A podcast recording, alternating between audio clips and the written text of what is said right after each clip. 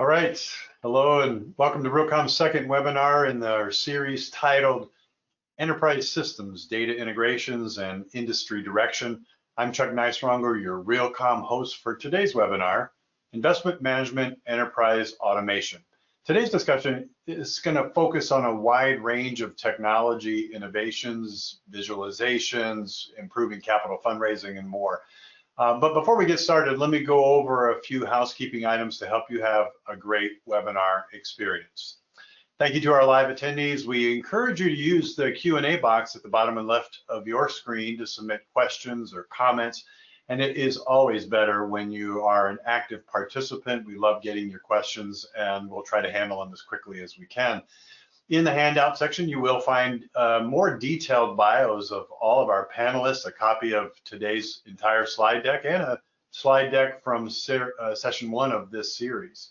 For the best webinar experience, we do recommend closing out any other internet applications, especially streaming videos. Now, I promised our group that I would not use the May the fourth as a cheap Star Wars pun. That would be simple and uncreative. However, if you are experiencing any technical issues with connectivity, sound, or video quality, or a malfunctioning comms unit in your X-Wing fighter like you might from an Imperial Cruiser jamming device, the best thing to do is disconnect and click the webinar link again. You can also email Ian at ithompson, that's I T H O M P S O N at Jedi dot com for help during the event. But don't worry, you won't miss anything since you'll receive a link to the webinar recording later today. And we've included my email on this page in case you think of any questions for our panel and you happen to be watching the playback on your R two D two unit. Just send them to me and I'll forward them on to all the Rebellion Warriors on this panel and they'll get back with you. This educational webinar is supported by Realcomm's outstanding and loyal sponsors. DealCloud's solution helps firms connect their most important assets, people, process, and data. As part of a connected firm, professionals of all backgrounds gain easy access to the information they need to enhance every business process. DealPath is real estate's most trusted management platform, empowering smart investment decisions with data-driven insights and digital collaboration. And Yardi provides innovative, industry-leading real estate investment and asset solutions for organizations of all sizes and all asset classes globally. A connected tech platform that optimizes efficiencies, collaboration, and transparencies from investor to lease. And we are grateful for the contributions by these tech partners to our industry, to Realcomm, and to helping us educate our viewers in sessions just like these. So be sure to include these trusted partners when you're doing a vendor evaluation process that involves anything that you might hear today. We'd love to see you uh, include them. Our moderator today is Grant Rickhoff. He's principal of his own consulting firm, G N R Consulting. Welcome, Grant. Thanks, Chuck. There's Grant. All right. Hey, All right. So, hey everyone. Uh, I good. think we have a quick poll where we're going to take here. Just uh, nothing, nothing scary, nothing, um, you know, out of the ordinary. Just what your what your role is at your current organization. Yeah, these are great, Grant, and the sense of getting a a, a feel for the live audience and get, getting a chance, because you you may tailor some of the responses or even some of the questions Uh, coming in based on the results of this poll, so everybody gets a chance to look at it. So uh, really do appreciate that. All right, uh, hopefully everybody had uh, time to decide what their position is, and we can take a look at the results. Looks like a, a fairly good blend, a lot of others. Maybe I, maybe we didn't have a, another category that people wanted to fall in. So. So uh, definitely some executives groups and some I T and uh, data science in our group. So uh, with that, Grant, I'm going to turn it over to you and I will see you towards the end of the webinar. All right, thanks. All right. Yeah, it's, uh, it's good to see everybody who's involved, because one of the things I've learned over my time is that this, in what we're working on and talking about today, cannot just be an I T project anymore. It has to be a full organizational coordinated effort to define the data, uh, identify where the data sprawl is. You know, in several of my companies or places I work, that's that's what you have to do first, right? You have to go in and find all the spreadsheets that have now become your source of truth and figure out how to pull that back into a database so you can report against it in a, an effective and consistent way. And I think now as we glob on to more data, more uh, issues and data grows, it, it just, it's become exacerbated and, and more difficult to get your arms around all that data. So it can't just be I T pushing it. I think we have to partner with the business going forward. It um, you uh, data gets out of sync because they're in Excel spreadsheets, like I mentioned. And now the investors are asking for more and more, right? They've gotten smart and savvy. They have their own analysts that crave the data so that they can slice and dice it in their own way, and they're not just taking, you know, what you're giving them as uh, the gospel or truth. Um, but the end goal is the same, regardless. We want to efficiently and effectively get consistent and accurate data to our executives, investors, and investors in a timely fashion, or better yet, immediate, or uh, giving them a self-service option. So I'm excited to uh, introduce our panelists and and uh, sponsors today, and, and kind of guide us through their experience in this area. I know for for myself, it's been uh, it's always a difficult journey, but the the payout at the end, I think, is is uh, worth it. Uh, so our first panelist up is Scott Cardenas. He is a managing director and the chief technology officer for Bridge Investment Group. Over his career, Scott's worked globally implementing enterprise solutions to drive innovation, business efficiency, and standardization. Welcome, Scott. Hey, Grant. Good morning. Good morning, everybody. Good morning. We can hear you. Great. All right. Let me dive in a little bit. Uh, so, so, you know, when I look at this slide, it reminds me of simpler times. Uh, today, Bridge is roughly fourteen different verticals. You know, uh, it's been said already on this call by a couple others. Uh, you know, the key thing for Bridge was how do we transform data, you know, more from a uh, I T to make sure it's a business initiative. And, uh, you know, so along our journey, what we did internally is we stood up what we called the Application and Data Task Force. We realized we needed to take our data program from Padawan to full Jedi. Uh, hopefully you caught that there. And, uh, and and we've done that. So we're two years into this program. And what I wanted to share on this slide was, one, just give you an idea of the breadth and depth of Bridge. Once again, when we started, we were roughly a twenty billion A U M company. We're, we're just at about forty-eight billion A U M today. We were five verticals then. I mentioned we're fourteen now. And as I'll show you on the next slide, you know, as we transformed our journey, uh, what it resulted into is we stood up something we call the Bridge Data Program. And really quickly, I'm going to go into the pillars because that was really the differentiator. And so, you know, we wanted to make sure that we accounted for these things. So data classification, do we understand where the data is? Do we understand who owns it? We've got a lot of platforms, a lot of users, and we needed to understand where our data assets were. And data governance, you know, as we quickly found out across our verticals, we don't call uh, the same things. We don't, you know, tag those data assets the same way. So we needed to normalize and understand our data. Uh, that resulted in us standing up a data warehouse so that we could start to, you know, take advantage of those data data assets. And, and we are underway uh, with the data warehouse. And then lastly, we wanted to make sure that this thing wasn't too wide, that we weren't solving real business problems. So when you see the use case approach there, it was just making sure that we had a methodology and a commitment from the business, that we were aligned, and that, you know, the Bridge Data Program was going to solve the right problems at the right time for Bridge. And I think it's been, you know, a very successful endeavor in that regard. And uh, Grant, with that said, I'll, I'll turn it back over to you. Or if there are any questions, uh, I just wanted to provide that that high level overview of our journey and, and what it looks like. Yeah, great. Great, Scott. I, I actually love the use of use cases. That is the easiest way to get the business kind of over the hump of what what do, what all what does all this mean? Uh, you know, you threw out data classification and data governance. Those can be nebulous terms, especially the business.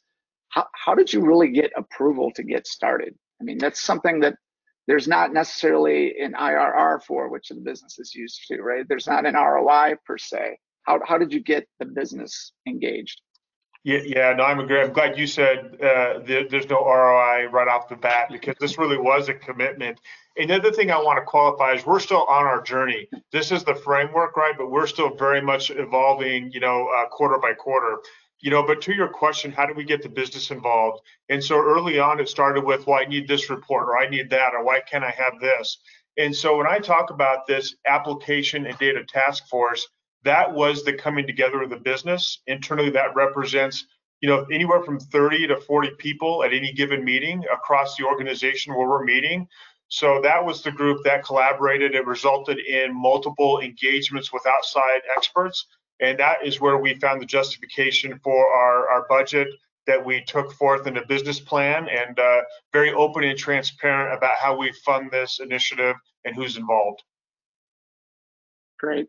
Yeah, I guess I should have said, no, it, it's not a readily understood or tangible R O I. There, there is R O I, right? If you if you Correct. Please your investors and get the data out in a timely fashion, there, you know, you can attract more investors. You can, it's just not as tangible as as uh, some of the projects we're normally running. Agreed. Awesome. Well, I'd like to introduce uh, Pete Scow as well. He is the Executive Director, Head of Data, uh, newly to Affinius Capital. Uh, Pete's career spans over twenty years in I T, with seventeen in various sectors of real estate. Throughout his career, he's managed multiple enterprise-level initiatives in residential, multifamily development, investment real estate, commercial mortgage, debt as an asset, and private equity. Welcome, Pete. Thanks, Grant. Morning, everyone.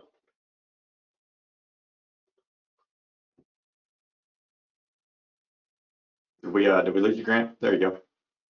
Sorry, I, I muted off. Um, yeah, Pete, I was wondering if you know you're you're new at at Affinius. Uh, you have experience in this area before. So how do you approach it fresh? Like, how? What, what are the first things you're going to really look at at Affinius to get this initiative underway? Yeah, yeah, sure. Um, so just uh, you know, so everybody's aware, you know, Affinius is the former U S A Real Co group, U S A Real Co, that has been rebranded. Um, we partnered with a group out of New York City called uh, Square Mile as well. It's a, uh, a large uh, equity and credit shop. So that uh, combining those two companies formed Affinius. And uh, you know, before I got here, they had started on on the data journey as well, and kind of going through in a lot of the a lot of the same areas where where um, you know, Scott had mentioned as well, and going into and looking at, you know, uh, what are investors looking for, right? What do they need today? What are they what are they asking for more today versus what they did yesterday? Uh, and taking a kind of a, a top down and, and a bottom up approach. And I know that probably sounds a little bit nebulous, but from a uh, from, from a bottom up, we kind of looked at it and said, okay, you know, what data do we have within our walls today, right? What goes in our, you know, what are all the data elements that we track? What comes in? What do we get from our property managers? What are we getting from accounting, you know, et cetera? And then also kind of a top-down approach, right? So we're we're looking and saying, okay, what's going into our D D Qs? What's going into R F Ps? What's going into track records? What's going into our core portfolio reports? What are those core data elements? And then, you know, looking and kind of normalizing that data set and seeing if there's anywhere, you know, tomato, tomato scenarios where we have, you know, a track record referring to data element X and one referring to same thing as Y. Um, again, normalizing and standardizing those, and then we're going to use that to to kind of help accelerate uh, those response times and getting investors, you know, the information they're looking for, uh, you know, faster and in a more transparent way. You know, uh, Pete, I'm going to throw a curveball at you because I didn't mention this before, but as as I was listening to you talk, you know, what what are some of the key roles on this project that you knew, right? Sure. From the business side, are you going after analysts? Are you going after managers? Like, who who are you trying to bring together to to move this forward? And what type so of roles I, other organizations need to fill? Yeah, sorry. Sure. Yeah, yeah. And if I had a, a an org chart, Grant, I would just hold it up and say everybody on this org chart. So it it goes. Yeah. I mean, I think Scott said it very well. It's and, and you said as well. This isn't a, a technology project, right? This is a operations, efficiency, standardization project. And data is a core part of that, right? Because that's what manufactures your data, it's your operations. And so, you know, we're we're heavily focused with our performance group because that's key, right? That's what investors are, are really looking for. We're focused on asset management to make sure, you know, we've got all of our, our sectors covered. Um, we're really focused on portfolio management, making sure that um, as we do any type of roll-ups, it's getting them the information they need and, and standardizing that. Uh, accounting is a huge part in that. Um, we're partnering with a couple of different uh, consulting groups, and then we're also reaching out to our, you know, our active partners. Uh, you know, Chris Barbier, uh, who's from Yardi, one of the sponsors on this as well.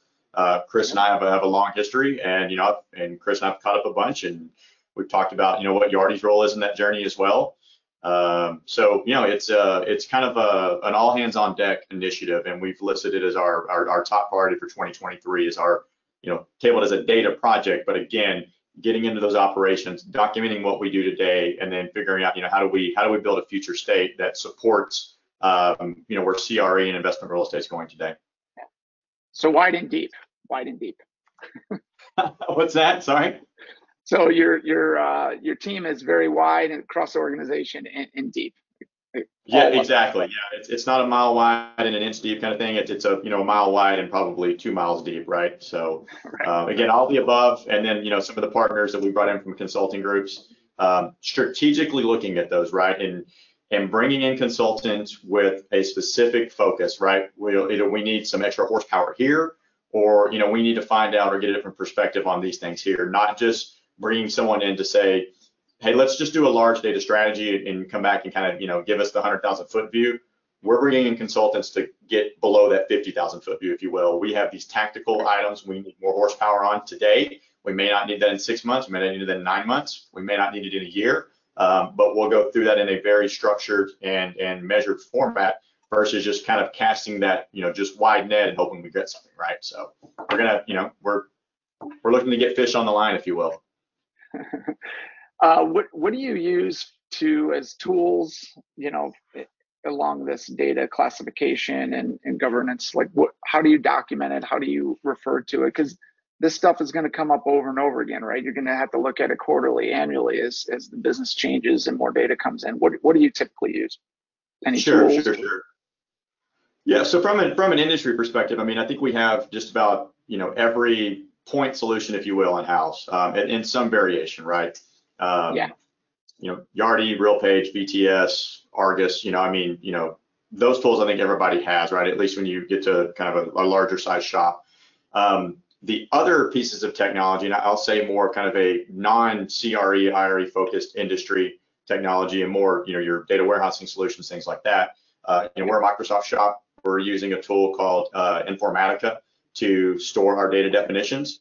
And we're applying some business rules uh, in Informatica, looking at you know completion and accuracy where we can. Number one, did we did we get this critical data element?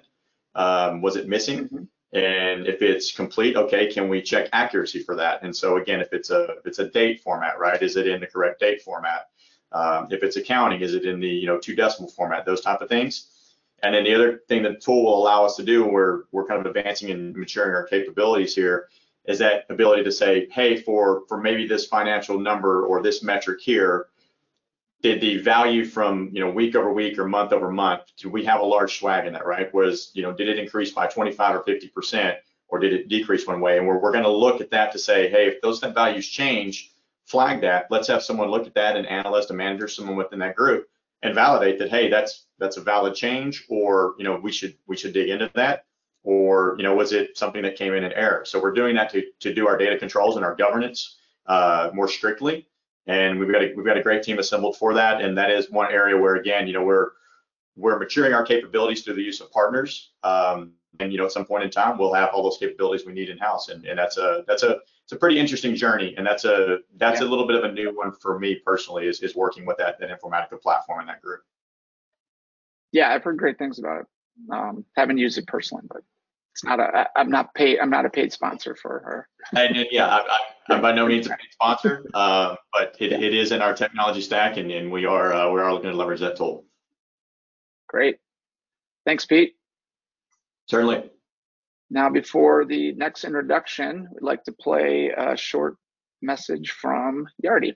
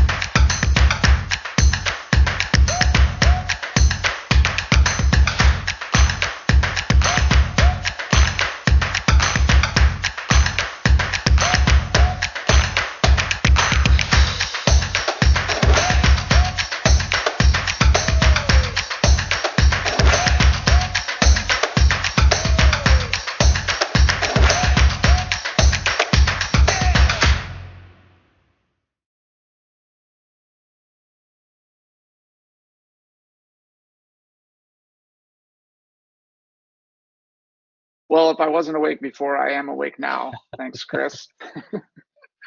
um, I'd like to introduce Chris Barbier. He's a senior director at Yardi in the investment management area, uh, working with clients, sales, services, and the product team in delivering real estate investment solutions. He has over twenty-seven years of experience working with global software, financial, and professional service businesses. Welcome, Chris. Yeah, thanks, Grant. Yeah, the music uh, gets you pumping, right? So uh, appreciate the time. We we wanted to just talk a few minutes about some of the trends that we're seeing at Yardi, uh, really from that investment management perspective. I, I don't think you know many of these would be a surprise to, to many uh, attending today or, or listening to this in the future. But uh, you know, the first and foremost thing is we look at what's happening with with interest rates. Uh, one of the things that, that we're seeing from a trend perspective with, with our clients is really getting an understanding of transparency um, into their loan portfolio. And, and that means a, a number of different things, uh, really understanding what their you know debt service is going to be in the future, uh, especially around variable rate loans and, and what's happening within their portfolio from an expense perspective. Uh, and then also trying to get some risk management uh, around understanding uh, potential issues with covenants in the future based on, on budgets and forecasts that, that may be happening um, as it relates to you know what people are expecting in the markets to come. Uh, so that's one of the areas uh, that, that that we're seeing. Uh, the other, and and and both Pete and uh, Grant touched on this earlier, is you know what are investors asking for, uh, and we're seeing just increased information, increased levels of detail, increased levels of transparency. That, and I think everyone here would would say that, and you'll hear this as a common theme I think throughout this um, around what are investors asking for. It's more than just returns now. It's getting down into understanding what's happening at the asset level. Uh, E S G is a big topic, and, and what does that mean? And what are investors looking for? How are they responding to your policies in those areas uh, is another thing. Um, and then another trend that we're seeing is the outsourcing of accounting functions within organizations. And this could be uh, from a complete lift out uh, of the accounting teams to you know fund administrators or other organizations augmenting staff uh, within uh, client organizations as well. Um, and what does that mean to the technology? Who owns the data? Uh, what does that mean to kind of the integration and, and the data strategy um, as it relates to the accounting piece, but then also all of the other stakeholders uh, kind of around the accounting uh, if organizations decide to outsource some of that within their organization. Uh, so if we go to the next slide, from a Yardi perspective, how we're helping our clients kind of deal with this from a product suite. Uh, we've been doing obviously you know property management for more than forty years now, uh, but we've also been dealing with investment management for over twenty years. And I think uh, what we heard a little bit earlier with, with Pete is the different stakeholders in the business. And it's important to understand who those stakeholders are, what their uh, kind of role is in the processes, what data they need within the organization, um, and what kind of tools that do we as a, a vendor and a provider of technology in this space have uh, to address those various needs. So this particular slide really starts with everything at the asset level and kind of goes all the way through up to external investors. And we have a number of products in our uh, in our investment suite to really to, to help our clients with that transparency, both for internal stakeholders, so folks like portfolio managers, performance uh, team members, which we heard uh, a little bit earlier, uh, those responsible for relationships with investors, both existing and prospective investors, and then ultimately out to our clients' investors themselves. And, and these Uh, technologies can be sometimes standalone or just integrated uh, one at a time or collectively as an integrated solution, uh, which really helps provide uh, that full transparency from the investor all the way through to what's happening uh, operationally at the asset, uh, at the lease level, at the tenant level, at the resident level, depending upon you know what type of assets our clients have. Um, so this is just some of the things, you know, Grant, that we're seeing, you know, at Yardi, uh, some of the trends I think we'll hear a little bit about from some of the other providers as well uh, when we get to our panel discussion, um, and then just some of the solutions that that we have uh, from a Yardi perspective to, you know, address some of the internal stakeholders and, and some of the some of the things that we're seeing uh, related to those different trends. Great, thanks, Chris. What, what are you seeing with clients and their need for more information from from their investors or for their investors? Yeah, I would say, you know, the thing that we're seeing is just a deeper understanding of what's happening at the asset level, right? So, you know, who are my tenants? What's the exposure, uh, you know, to different tenant classes? What's happening with rent collections? What's happening, uh, you know, with leasing? uh, occupancy, vacancy, the different asset classes, rents on the multifamily side.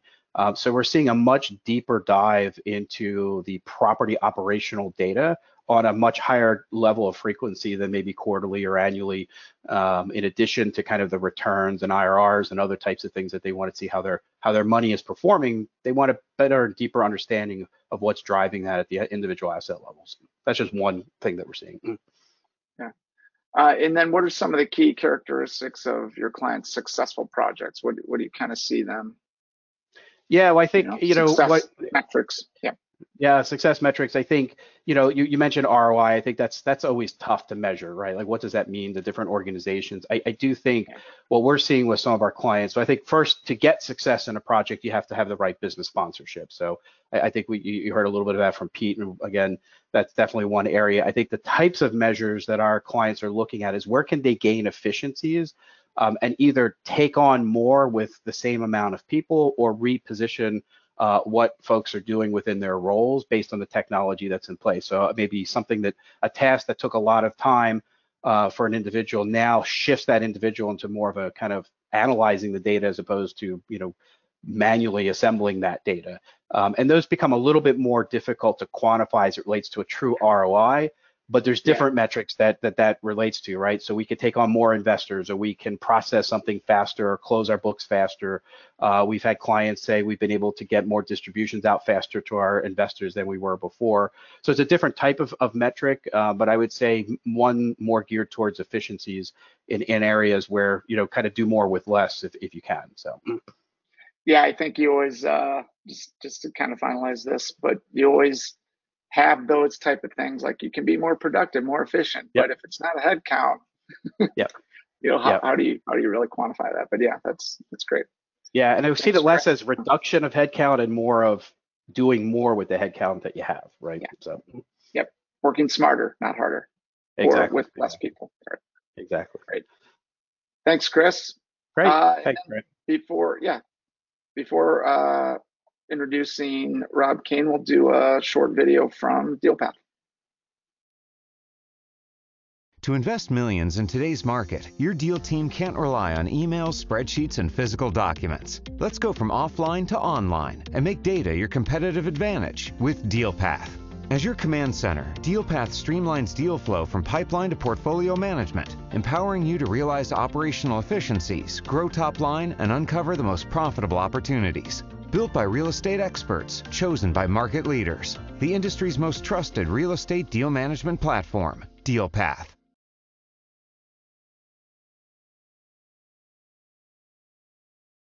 All right.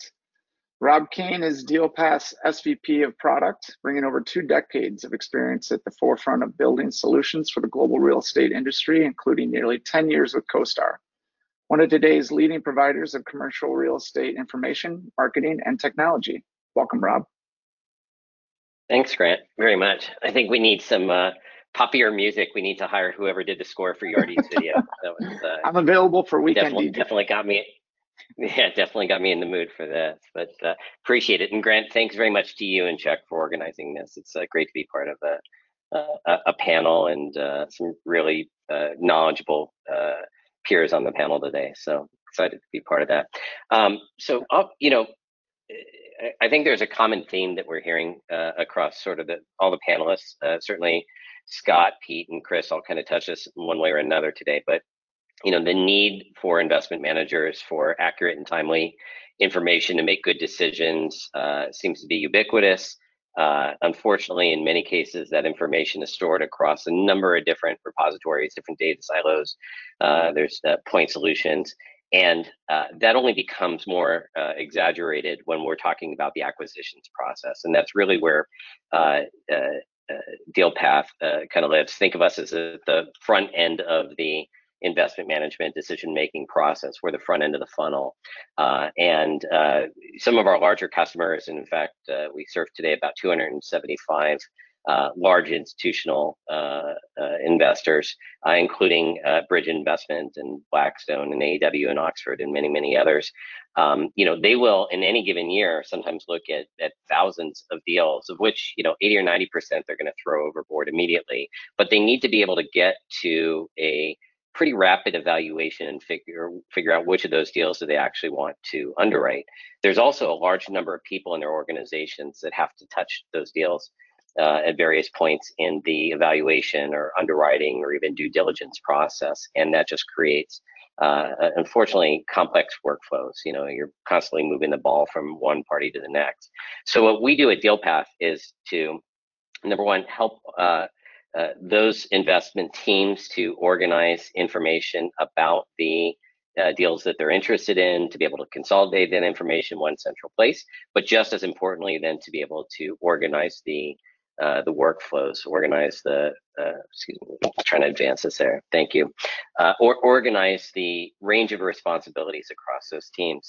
Um, and one way that we do that is we provide an investment command center, and the investment command center basically helps our customers walk through from, you know, initial deal receipt, deal evaluation, all the way through, you know, managing that through their pipeline, uh, going through the underwriting and the, the valuation process, presentation to investment committee.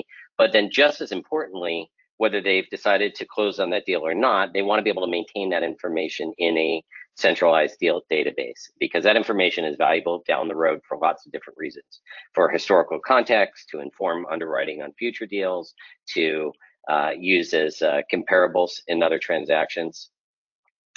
And, you know, as we think about the position of a platform like DealPath, Uh, you know, within this ecosystem of solutions and across different constituencies, we feel like it's absolutely integral to have uh, tools to organize that part of the investment transaction process. If you think about it as investment managers, there's really only two ways to achieve risk-adjusted returns, right? There's one is you can optimize the performance of the assets themselves, optimize the performance of the portfolio, or you can change the mix of assets that are in your portfolio, which means you have to make really good decisions about what you're going to acquire, or on the back end, what you're going to dispose of. So we see deal management as being absolutely integral to that deal lifecycle overall, not just on the front end through acquisition, but ultimately once that asset has matured and, uh, you know, it's sort of, you know, it's stabilized and, you know, it's provided a yield to you and your investors. Ultimately, you know, you want to potentially think about bringing some of that capital back in and and uh, pushing it out through disposition. A really good example of how we've been able to help uh, one of our customers uh, in this context is uh, Link Logistics. If you're not familiar with Link, they're one of the largest uh, logistics industrial owners in North America. Uh, they've got uh, about uh, thirty-five hundred properties. Actually, I think it's about thirty-seven hundred properties, about five hundred fifty million square feet. And they're actually now a, a Blackstone portfolio company. We serve a lot of the Blackstone companies. And, uh, you know, prior to DealPath, uh, Link had uh, a number of different uh, systems internally, a number of different repositories uh, of, of deal and asset data. And, uh, you know, they were typically trying to underwrite about one hundred deals a year, but they were likely looking at about twenty times that number in any given in any given year. And each of those transactions touches a bunch of different constituencies within the company.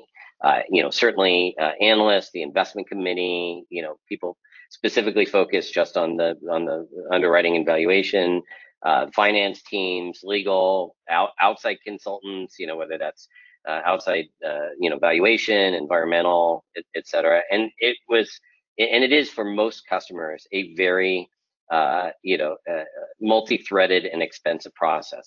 And the challenge that they faced really, as do a lot of investment management firms, is that each of those consistent constituencies has their own silo of information, too many repositories. So by implementing a deal management platform, DealPath, they were able to, first of all, centralize that data in one place, so they've got a single source of truth. And then secondarily, and just as, as important, I think, is to be able to establish consistent workflows across the organization for how they evaluate, uh, underwrite, you know, present, and then make decisions on investment opportunities that come in front of them. Uh, today, we have about four hundred people daily that are uh, from Link Logistics that are using DealPath, and they've been able to uh, not only increase their deal throughput, increase the volume of deals that they're looking at, uh, but also uh, do that with a much, much greater efficiency, uh, level of efficiency than what they had prior. So it's been a good success story for us, but I don't think, you know, the situation that Link was in or their needs are certainly unique in any way. This is very common across investment management firms. Great, Rob. I, I appreciate it, man. That that first slide with the complex workflows, that that sent shivers up my spine, because you you know that that's what it is, and you feel it when you start these start these type of engagements or projects. But seeing it is uh is is worth a thousand words, definitely. Well, we we, um, we drew the picture to be scary, Grant. That was by design. Yes, so. Very effective. Very effective. Good job marketing.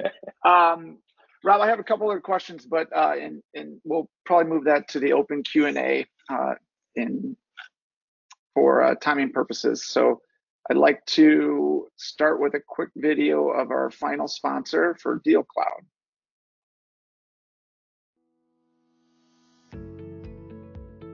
If you're in the financial services business, you need more than what a traditional C R M can offer. You need a fully integrated, data-rich platform that empowers your dealmakers to work faster, smarter, and stronger.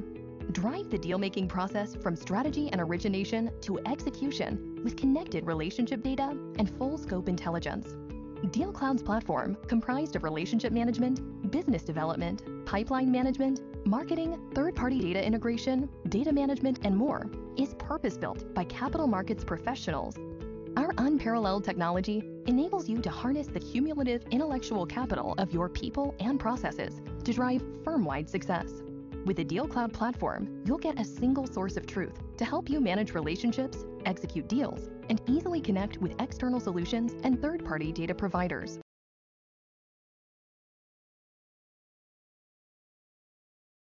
Excellent. I'd like to introduce Frank Spadafora.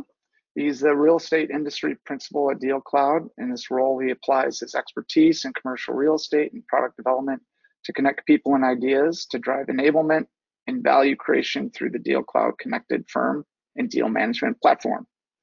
Frank brings nearly twenty years of experience delivering digital solutions for commercial real estate. Welcome, Frank. Hi, Grant. Pleasure to be with you today, and thank you to yourself and Chuck and Realcomm for the opportunity. So I'm going to jump right in. Uh, um, we've heard a recurring theme today about the need for data and efficiency across C R E investment management space, and I'm going to take us on a uh, taking the discussion on a double click into the technology backbone and infrastructure needed to deliver to those requirements. At DealCloud, our platform is built on the foundation that a well-designed cloud strategy is essential to delivering successful, effective enterprise data and automation solutions for the modern commercial real estate investment firm. Cloud infrastructure and services can help improve agility, reduce cost, and better leverage new technologies to remain competitive in today's rapidly evolving C R E investment markets. There are four main pillars that are core to a successful cloud strategy and are represented on the current slide that details DealCloud's underlying architecture. Cloud infrastructure to cost effectively deliver storage and compute power at scale, a fully integrated security, compliance, and governance layer tightly coupled to data and information delivery, a robust A P I and integrations framework to connect firm-wide systems and data, and a flexible application and services front end to deliver value through tailored business solutions that connect people, process, and data and support our clients' execution. DealCloud solution architecture focuses on the ways we can help clients realize the benefits of the cloud to create use case-driven, integrated, and purpose-built solutions for investment management teams. This approach delivers on the connected firm vision by leveraging the distributed model of cloud infrastructure and services. And specific to the delivery of front-end applications for business users, uh, DealCloud provides a full range of solutions covering intelligence services, application services, a robust A P I and integrations framework, and unified user experiences that meet producers how and where they work. And with this comprehensive coverage, we help firms maximize the value of their cloud investments by creating the bridge to the front office, driving measurable improvements in execution and client delivery, and providing true R O I for the enterprise. In addition to DealCloud's flexible front-end foundation, it's also, also worth noting the extended customizations we can provide through our microservices approach. This framework enables us to bolt on discrete DealCloud applications to deliver true end-to-end business process support. One example of this can be seen through our G P and real estate private equity clients that leverage our Conflicts application directly integrated into their deal workflow to monitor and manage growing conflict of interest business requirements. When we look across the commercial real estate segment, we found that the cloud technologies developed by Microsoft already define how many professionals work and deliver their services. And recognizing this, we've developed a deep partnership with Microsoft and deep integrations with the Microsoft Cloud. This enables DealCloud to simplify system and data integrations, leverage the productivity tools already familiar and heavily relied on by business users, and ultimately provide a force multiplier for the technology investments already in place at most commercial real estate firms.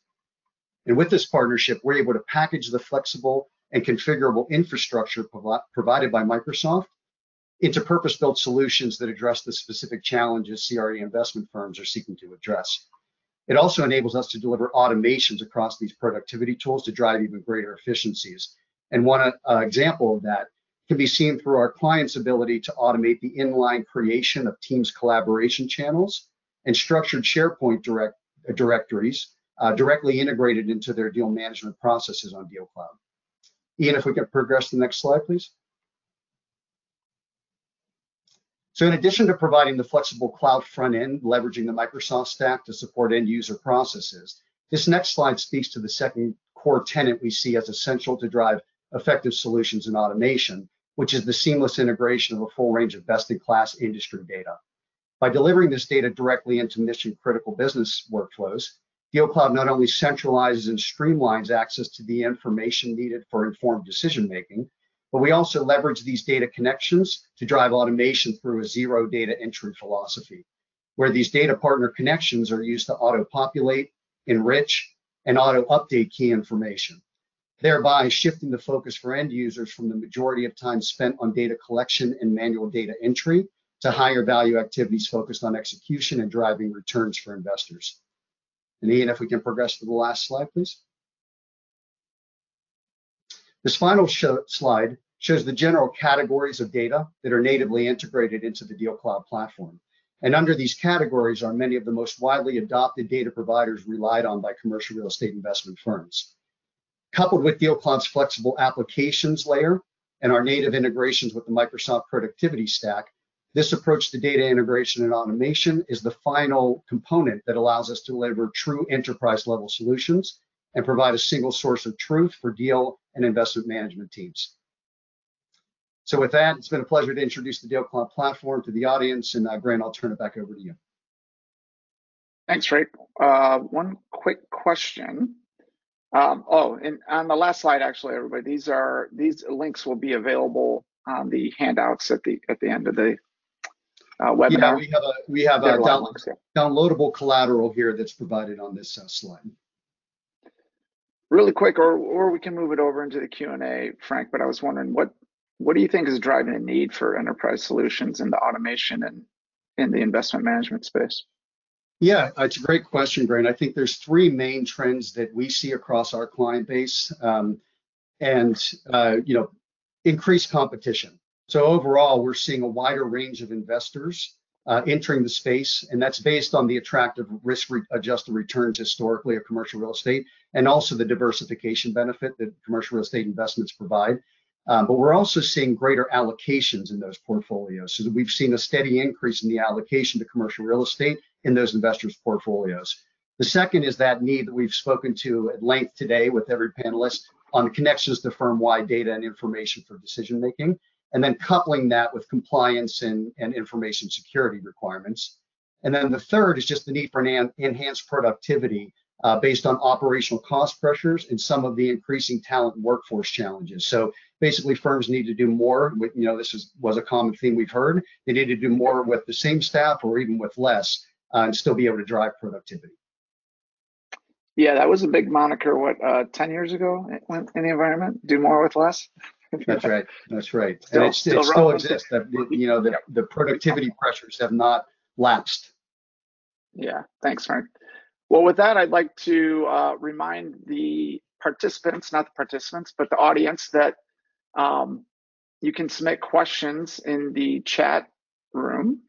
And Chuck has put a message out there to you all to encourage questions for a little bit more audience participation. But I'd like to invite all the panelists back on for a general Q and A and panel discussion.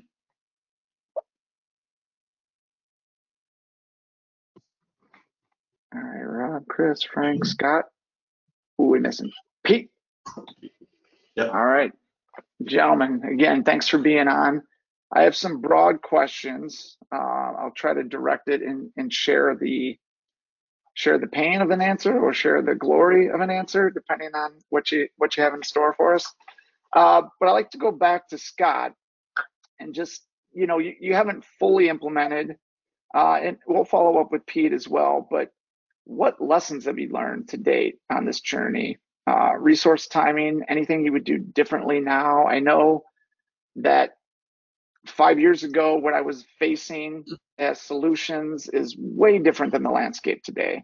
I built a custom data warehouse. I probably would look to one of the many prop tech vendors that are out there now trying to do the heavy lift on that. Um, what have, what have you learned? Yeah, no, it's, it's a timely question. So a couple of things, you know, you heard me refer to the application and data task force, and that's a two-year-old group inside of Bridge. So a couple of thoughts, you know, I, I think in hindsight, when we set out to solve this problem, uh, the, the business had such a technology focus, which is great, right? At least we rallied behind a vision and a concept. But as we sit here two years later, we're actually having a conversation to sunset that group because we want to broaden the conversation to more innovation focused. But, but let me answer your question because it's, it's right on point. So what did we learn? We learned, to no surprise probably to people on this phone call, you can't solve things with a technology mindset. And so we're really broadening the conversation, and we want to start to tackle business process, business transformation. And I think that was always understood. It was part of it, but we want to put that more in the forefront because we feel like, you know, we've solved and we've proven, right? Technology is not going to be the constrictor here. It's really getting the right people at the table uh, for the conversation. And yeah, uh, you know, is it a lessons learned or a reminder? But I think maturity wise, that that's where we're at, and we're looking forward to those conversations versus just solving for technology. So that's where your use cases kind of come in again, right? Where you, you want to make sure those are very clearly defined before moving forward with any technology. Absolutely, right? Otherwise, you know, to use the analogy, the, the wheels just spin, and a lot of effort, a lot of energy, and, and no tangible outcomes. And we want to make sure we don't fall into that, and, and that we have the right business partners aligned for us throughout a phase, for example, and that we're accomplishing, you know, what, what needs to be done. Great. And then Pete, anything to add to that? I mean, again, you came off of one, starting another. I'm sure there were a ton of yeah. lessons or things, new approaches that you might be taking now than that you learned prior. I, I, I don't want to sound like like a, a broken record and just kind of repeat what, what Scott said a few times, but when you say use cases and user stories, I mean, sit down and ask the questions and get the detail. And, you know, I mean, I, I had a project management background and Agile certified everything at one time. And, you know, when you write stories of, you know, hey, as a asset manager, I need a report that shows me, you know, X, Y, Z. I mean, drill down to the details, right? You know, as, as an asset manager, I need a report that shows me, you know, all the individual asset classes, all the M S As, all the city states. You know, do you need the NCREIF definition? Do you need M S C I? You know, what do you need to kind of roll that up for, for that next level, and, and tie those together? And, and if you can understand that lineage of how those things flow through the organization, who gets what data, who gets it from where. Again, not to not to make that a nebulous concept, but again, is if it's not coming from core systems, okay, well, why not? Um, and a little bit of a tangent there, but I would I would say as well, when you when you turn on a solution or you implement a solution, have a thorough implementation plan and have those use cases mapped to that, right? Don't just go out and, and have one department look at, you know, a tool, and I, you know, I won't name any specific tools, but it just says, okay, we're going to go out, we're going to use this because it helps our, our particular business unit and our particular silo. Get other groups involved and say, hey, if we go out and get this tool, how could this also help you as well? How could this get you the information you need faster or easier? Um, and make those connections. You know, there's, you know, I, I, I've seen it before in multiple different organizations. Someone will come in, they'll flip a switch, the tool's on, it's cloud-based, it's easy to use, and you've got one or two people, maybe three or four, or a business unit over there plugging away on it. No one else knows what they're doing, and they're creating that same exact scenario off over here in a vacuum or doing the same thing. Um, so just be, be cognizant of that. Uh, and the other thing I would say, uh, and I think it was, was Rob or, or Frank may have mentioned this, you know, you've got equity products and you've got debt products, or at least, you know, we do, and most firms do today. And then those are, those are different business models, right? different needs, and a lot of times you, you've got solutions that work across both, and there's sometimes point solutions that, that work better for one or the other. And and do that assessment, do the due diligence, and and you know, put some force ranking on those things. You know, um, sometimes, hey, it's great if you can find a one-size-fits-all solution, fantastic. But it, you know, if if you can't, don't put a you know round peg in a square hole. It's, save yourself the pain. Do a little more diligence and, and, and timing on those efforts. Yeah, that's a great point, because putting the square peg in a round hole causes frustration on the business side. They see that their requirements have not been met, yeah. and then you you don't get the user buy-in, right? So it's, yeah, it's fruit, you lose that user buy-in. It's harder to get the second time, and it's almost impossible the third time, right? Yeah, no doubt. No doubt. Not that I've ever had any uh, failed implementation, you know. Right, nobody has. They've all yeah. under budget, on time. Yep. Exactly. Uh, we do have a question from the audience. This, this comes from Matt McLaughlin. Thanks for asking. Uh, I'll start with Rob on this one. With transaction volume down across most asset classes, do you think firms should be more focused on data collection now, or is the data more valuable when there are consistent transactions? Both, I guess, is my answer. Um, the, uh, yeah, I mean, I don't think uh, there's ever a point in a real estate cycle, uh, you know, high, high volume of transactions, lots of capital allocation, or smaller number of transactions where we can be, uh, you know, anything other than diligent about data collection. Uh, because if we're going to make, uh, as investment managers, if we're going to make good informed decisions, if we're going to uh, properly inform Uh, the way we underwrite these transactions, then we got to make sure that we have some rigor in terms of how we collect the data. And I thought, you know, Scott and Pete both spoke to this, and it was right on point. Um, you know, having a structure and a degree of governance around how that data is going to come in and be maintained internally is absolutely key. Um, so I don't think when you're in a high transaction volume, uh, you know, economic climate like perhaps we were in in twenty-one and the first half of twenty twenty-two, it, you know, allows you to be lackadaisical about, uh, you know, that that structure and that rigor in terms of your data collection efforts. So uh, maybe not what uh, Matt necessarily wanted to hear on that, but I, I think in reality, uh, it, you know, it's critical that you implement those processes, that you have uh, governance and lots of internal validation about, you know, the data that you care about. Uh, you got to make sure that the systems that you have internally can help you to enforce that, you know, that that governance. It's not strictly just a policy-driven thing. It's got to be par- at least partially a technology-driven solution for that. Um, but uh, yeah, I, I I think in both upcycle and downcycle, you need to have it.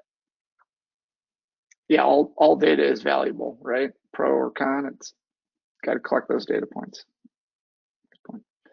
Um, Switching back to kind of our our theme, um, we'll start with Pete this time. But you know, we we talked about investors and they're craving additional data. They're wanting to go down into the operation levels, um, knowing the impact of any particular industry segment on their tenants, et cetera.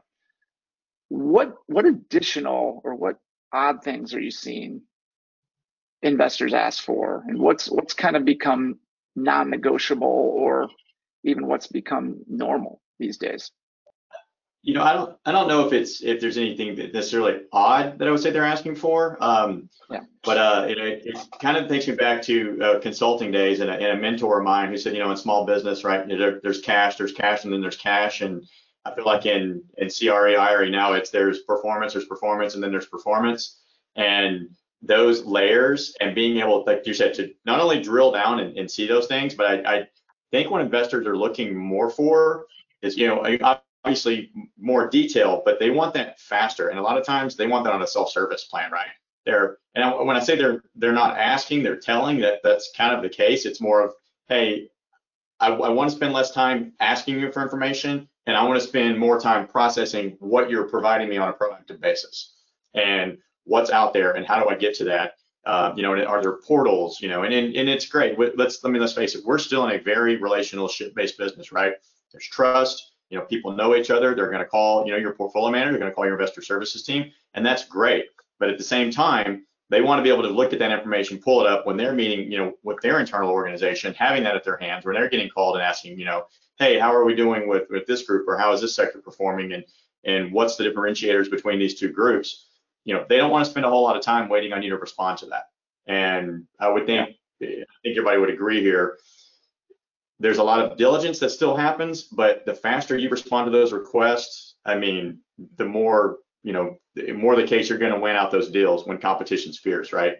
So, and, yeah. and let's be honest with that too, you know, the, the market conditions not only driving that competition for capital, I think Frank said that, that best, but the S E C and some of the regulations that are, are looking at the industry right now, and, you know, talk about banking, that's going to have some long-lasting impacts on this on, on this industry, and you know the governance and the data portion of that, uh, and collecting that and making sure you have the right data at the right time. I mean, that's that's going to be the game changer, Senator Grant. And it's weird yeah. when you know you say more regulations, and you know a lot of folks are like, well, you know, we we're you know a little bit of, a, of an industry that operates a little different, and it is it is driving the need for data, and I mean, it, and it is making kind of the roles and, and the the role that we play within the organization a little bit elevated, and we're getting a uh, you know a lot more support and capital to go after you know internal projects to build these things. Yeah. Well, you brought up regulation, so maybe we'll shift over to Scott to kind of answer the second second part of this question of, you know, are you seeing investors really get involved at the E S G level, you know, proof of net zero carbon initiatives, and how are those being prioritized over returns? Yeah, we do. Those are active conversations. And, and you know, I want to add, so it's what you just said, and, and I can't remember if I mentioned this earlier, but on top of everything, when we started this analysis and this reboot, you know, uh, Bridge went public in the summer of twenty twenty-one. So in addition to all the things we're talking about, you know, our model had to change internally, you know, for some, you know, regulatory and some some more public-facing reporting needs, et cetera. And at the same time, right, we're, you know, we're growing organically, inorganically, I'm sure, like a lot of other groups. And so, you know, we're managing, you know, onboarding organizations in, we're having to understand and, and align those business processes. So, Grant, I don't want to get too far from your questions, but the, the answer is yes. Uh, but as I sit here and process, you know, all the cycles that we're spending, I thought it was an and conversation uh, as well.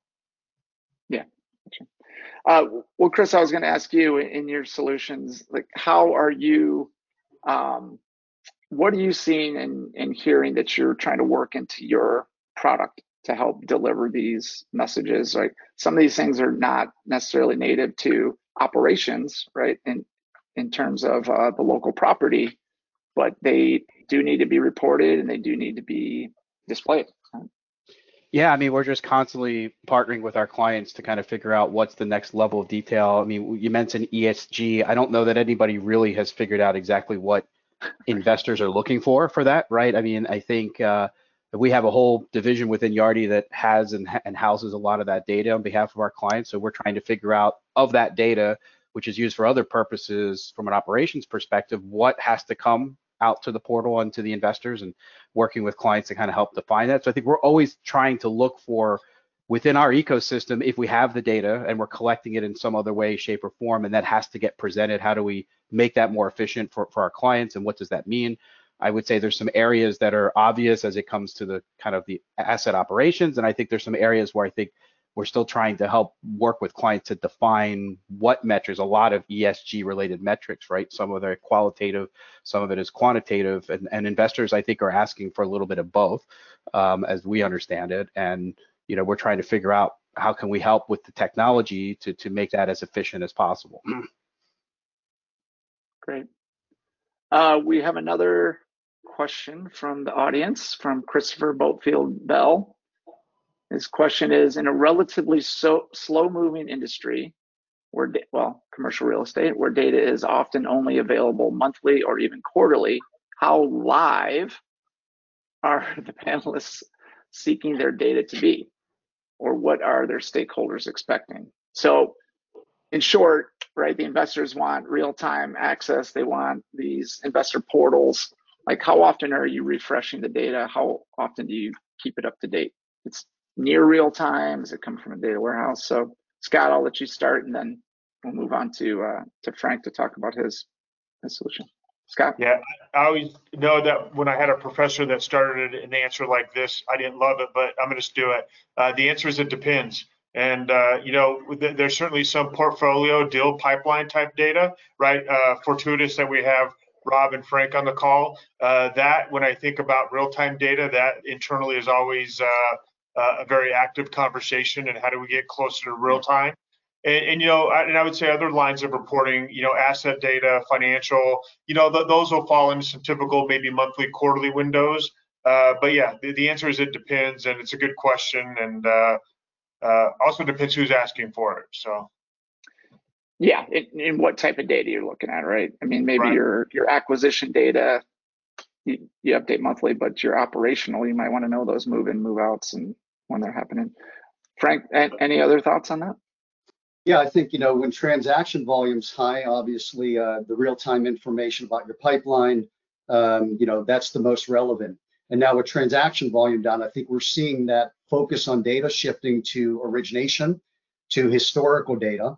On you know your placement partners, your your broker partners, that where you source deals, and really moving it from just a focus on the active deal and pipeline management um, to really looking at your best sourcing channels, off market opportunities. So so the need for data uh, it is not lapsed. It certainly just moved, I think, more to the origination side and the historical side of what deals have you done, what deals have performed the best. Um, so we're seeing that data need to sort of shift now with the with the slowdown in transaction volume. Great. Um, so I wanted to shift a little bit more to solutions. We, we know that, and we've mentioned technology isn't the end all be all, but some of the speed and efficiency does come with integrations, um, and automated integrations with technology versus, you know, the manual spreadsheet uploads, downloads. So I wanted to ask each of you, I'll start with Rob, about any integrations you have in your solutions or, or tools that you're using to simplify them. Yeah, uh, well, I guess I'd characterize it as we sort of have two classes of integrations. One are, uh, you know, partners that we work with directly, typically other vendors, other uh, information providers that our clients want to be able to access, you know, within their DealPath instance. And so we've, uh, you know, our engineering team has actually sort of built more of a packaged integration with those. But I would say that's a relatively small portion of the overall integrations that, uh, and I certainly this exists uh, in uh, with with Frank or Chris's solution as well, where we provide a very open-ended, robust, uh, customer-facing A P I, and many of our customers, especially some of our larger customers, then use that A P I to be able to consume data, bring it into their own internal data warehouse, or they want to be able to push data back, uh, you know, into their DealPath instance from uh, other systems, other solutions, whether that's, uh, you know, a, a accounting or financial modeling or budgeting, whatever it happens to be. And and I think really, uh, you know, the the answer is that, uh, you know, as a solution provider, we have to always be in a position where we're evolving both, right? We have to be able to continue to evolve the more sort of plug and play integrations that make it really easy for customers to be able to access, you know, contextual data that's going to help them make informed decisions about investments, as well as make sure that, you know, all the content in their DealPath system, all the information about data. I thought Frank made a great point about the importance of historical data. Uh, you know, e even even deals that you don't consummate, deals that you don't do, become valuable data points that you want to use in the future, whether it's to inform an underwriting model or perhaps it's to uh, use as a comparable, uh, you know, whether it's on, uh, you know, valuation or leasing comparable, et cetera. So there's a lot of value to the historical data. You just potentially want to be able to consume that in other systems. So you have to make sure that whatever solution partner you pick, Uh, that, you know, they're not closed loop, that they have, uh, you know, the ability to easily get at that data, and then they can, uh, you know, sort of e e E T L and mold it into, you know, whatever format that they need. Yeah, I'm gonna, I'm gonna shift to Chris. I wanted kind of your take on this and the integrated solution, and then how you are uh, integrating with any external data sets, third party, CoStar, things like that, that people might want to get in and consume uh, market level data. Yeah, so it's a little bit of both. For, so on the, you know, similar to, you know, what Rob said, and I'm sure Frank has this as well, like we have an integration platform. We have over three hundred fifty integration partners that, that bring data into and, and sometimes out of, you know, both ways uh, into the Yardi platform. Mm-hmm. Uh, some of those products are unique to different asset classes. Um, some of those products are specific. Some of those products are products that we have solutions to solve for the same thing as well. Um, I think as it relates to outbound data, um, you know, we, we've we've got a Microsoft stack as well. We've done some things with SharePoint with a number of our clients. We've done some integrations there. Uh, we're working on some new stuff with uh, Power B I now, and the ability for our clients to get data out um, into some Power B I components, and, and then allow that to bring other data sources in as well. Uh, so I think it really depends on, you know, again, going back to those processes and those use cases, you know, what's the right set of solutions for the client. Um, and how do we kind of enable the efficiencies as best we can with our technology stack, whether we have an integrated solution or whether we need to partner uh, with, with someone to help bring that data in or out. So, yeah, let's shift a little bit. I was going to go to you, Frank, on the same question, but, you know, let's shift a little bit to the automation part. And where do you see that impacting C R A investment management going forward? Yeah, I, I think, uh, you know, Grant, that's one of the main reasons we have our deep partnership with Microsoft, is just given the pervasiveness of the reliance on those productivity tools. Um, so looking at automations, uh, two-way integration with Excel, you know, automatic creations of collaboration uh, channels with Teams, SharePoint creation at the deal level, right? Structured uh, document management systems. Um, We're, we're seeing from our clients a lot of focus on that, is that in my productivity and in my process, how do I automate between those touch points? Um, so that's really on the productivity side. On the data side, uh, similar to Chris and Rob, you know, we look, we have a, a, a number of productized integrations that touch everything from firmographic data, capital markets formation and fund formation, all the way through risk and compliance. And all of those are critical because for any one of our clients, we don't know what uh, components of that data fabric they're going to want to take advantage of. So we really look at all the best-in-class providers and try to make sure that that's turnkey as far as those integrations, where, where if they are licensed, we can automate not only the single sourcing of that to their workflow, but as I mentioned uh, uh, on my overview, also start some of the, eliminate some of the data entry. So you can auto-populate, you can auto-update, leveraging those data sources. Great. Um, this is kind of a general question for, for you all. I'll, I'll figure out who I want to start with after I ask it. Um, where do you see the trend going in data warehousing and data consolidation in the use and ease of reporting? So let, let me put a little bit of context. It, you know, as people are coming off of spreadsheets, I think that the flavor was get it into a data warehouse, right? You want to you want a relational database that you can kind of use all these, connect the data, et cetera. But a lot of the solutions you go today, go with today, have their own reporting environment um, that could be good, especially for smaller shops, smaller companies. It may be all that they need. Where do you see data warehousing going in the future? Maybe we'll start with, with Rob this time. Uh, well, I mean, I think the first trend is that uh, the number of solutions that provide uh, an easy way to stand up a data warehouse and be able to do uh, what otherwise would have been sometimes very complex joins and complex analyses or build visualizations.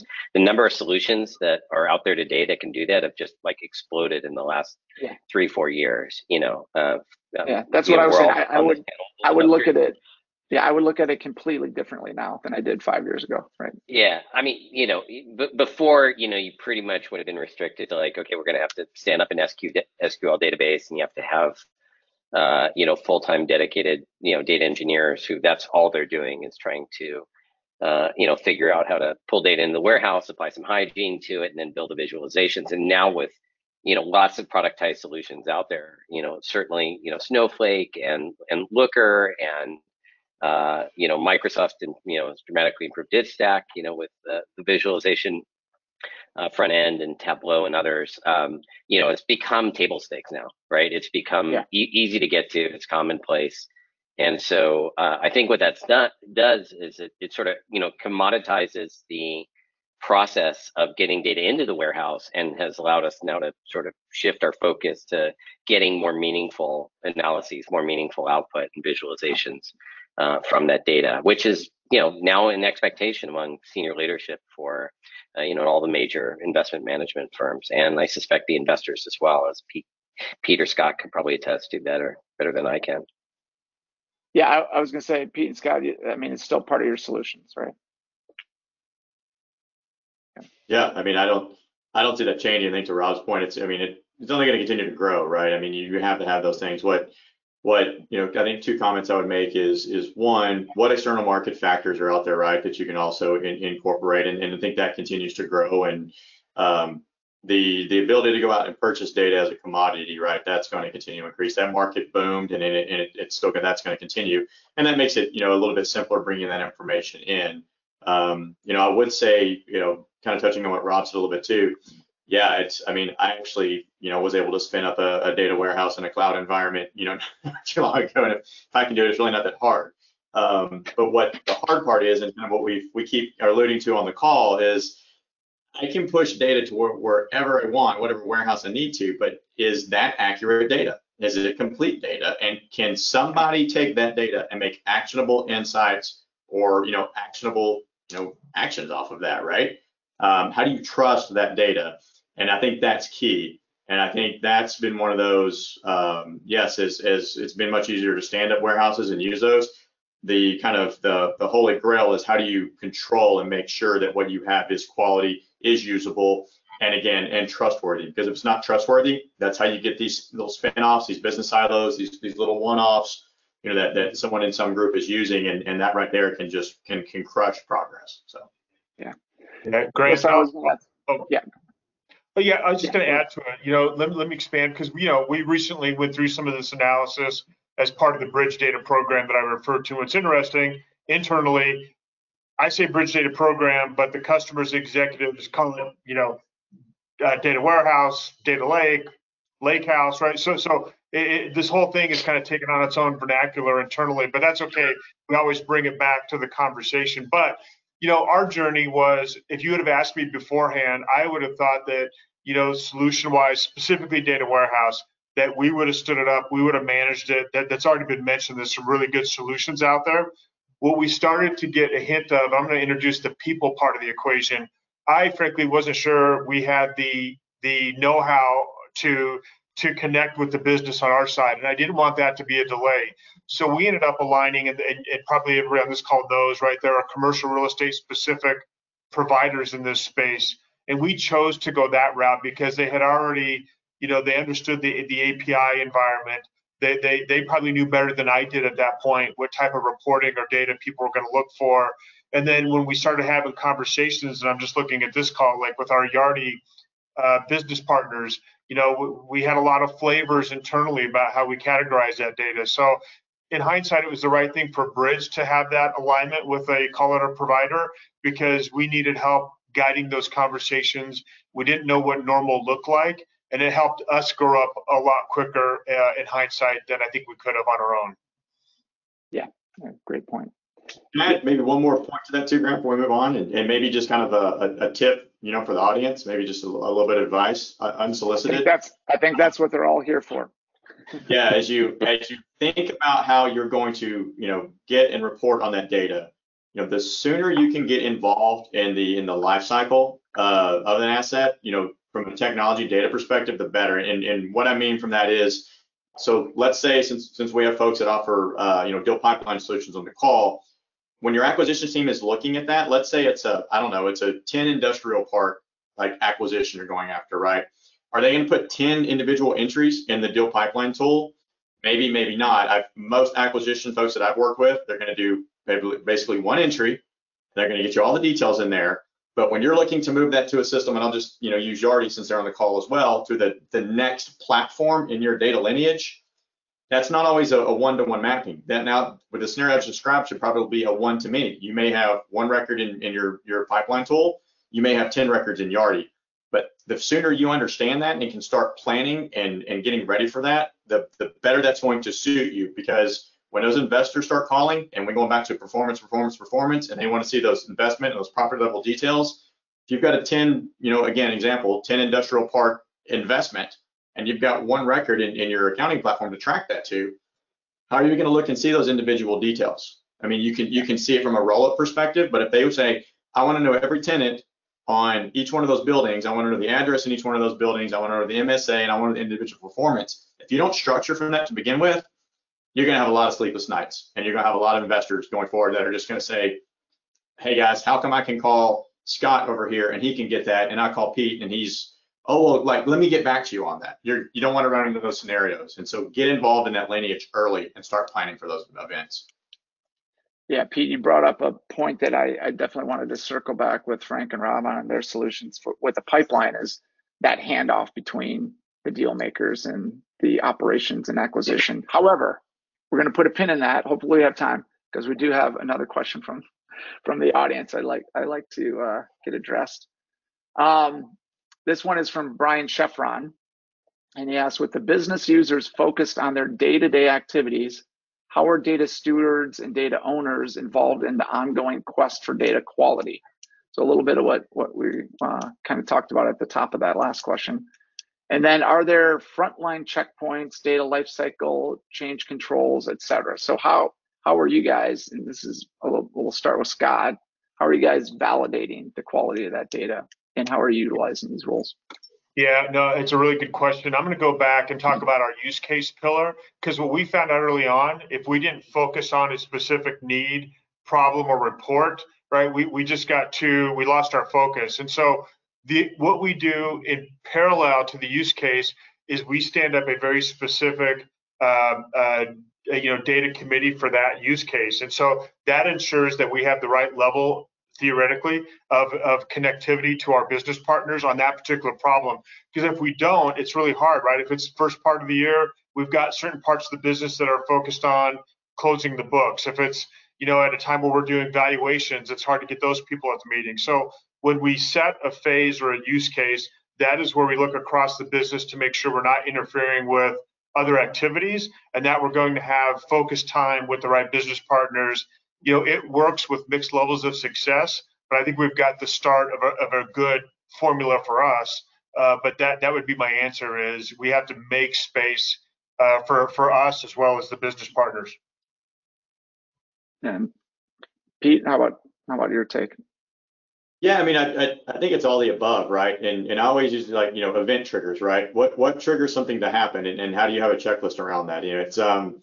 You know, let's say uh, whatever, you know, you, you sell an asset or you, you, you know, pay off the debt on an asset, right? What events does that trigger down line? And again, that, that's a use case, right? Going back to exactly what Scott said, if this scenario happens, who does what, when, and where? The more you can get into the details and document that, the, the better off you're going to be. Um, there's a user education piece to that as well. And in my experience, I found when you get those folks in the room and you kind of have like those therapy sessions where, you know, someone says, hey, when you do this, I feel this way. And it becomes like, hey, when, when you don't close this loan out or you don't flip the switch to sold in this system and I don't know it and I get data for it, I still think it's active and I have to back change my reports. You get that empathy going and people start realizing, oh, when I don't do this thing, it affects my colleagues. It affects these things down line and someone has to go back and redo those. Um, so I think I think that's a, a, a good mechanism as well. Um, and then again, just on, you know, I mentioned earlier, you know, there, there are tools out there that you can use to say, hey, did, did this data element get captured? Did it get captured in the format that it was supposed to get captured in? If it didn't, who does it go back to? Who who goes back and validates that? So um, it's a it's a it's a mix of both. And at the end of the day, um, the user education and the diligence is is going to be really what makes you a, a successful at those data controls. Right. So Frank, let's go let's go back to uh, what I was mentioning before. What what is the handoff point with you all, or how do you how do you pass that information off to, to yeah, Grant, I think it actually relates to this question, right? Because I think it's a balancing act of efficiency and granularity in data and understanding your business users through that process. So, you know, I think we do need data stewards and we will continue to need that role of data ownership and data stewardship. But if you're thinking about front office teams that are sourcing and originating deals, to Pete's point, right? It's all about speed. It's about, you don't want to burden those teams with too much required information. But I think you can then use your process points. And again, to Pete's point, right, making sure that you're anchored on your key process points and the owners of the process, because then you can enrich the granularity as you go through your deal process, as you go through acquisition. Because outstream, you're going to need the granular data, but you have to balance that with efficiency. Otherwise, your front office teams, your, your originators, um, they're going to be less productive. So I think it's a balancing act. And then what we see our clients that are having the most success there, Grant, is they're buffering that with data stewardship.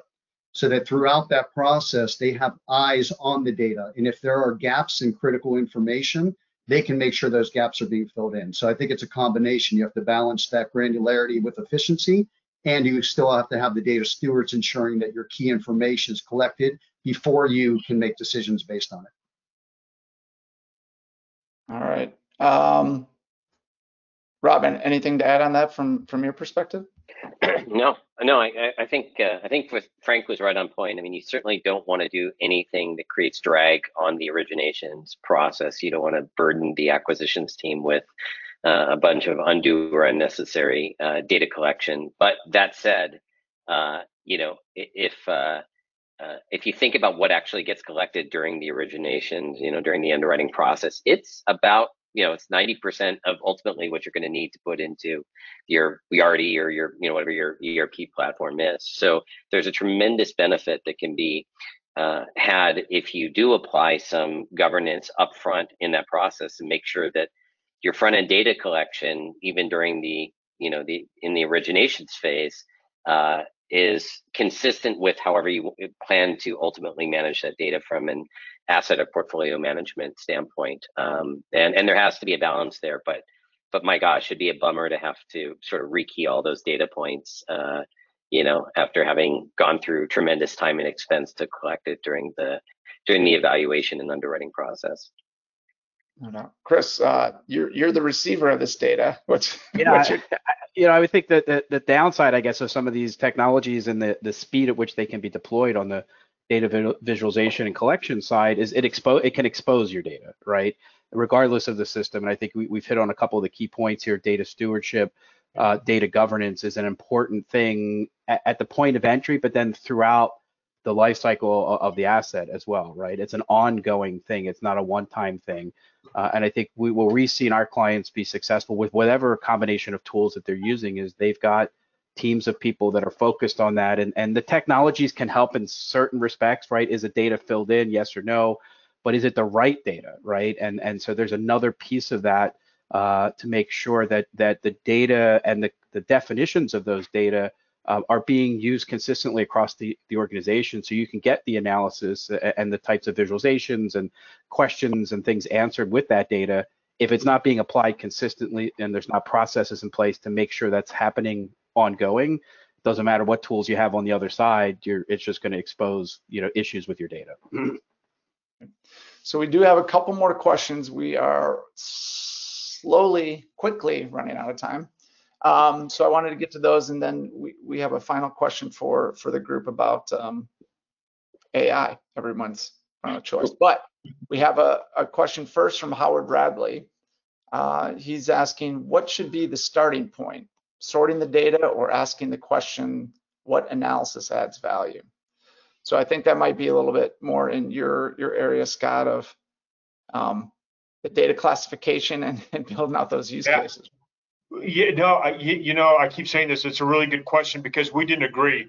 Uh, we, we debated both. And, and if this makes sense, a couple of us just made a, an executive decision to pursue them in parallel. You know, it was the chicken or the egg. We we felt like if we couldn't get the business to the table to answer the question, then why are we building anything, right? I mean, frankly, it was kind of breaking one of our own cardinal rules.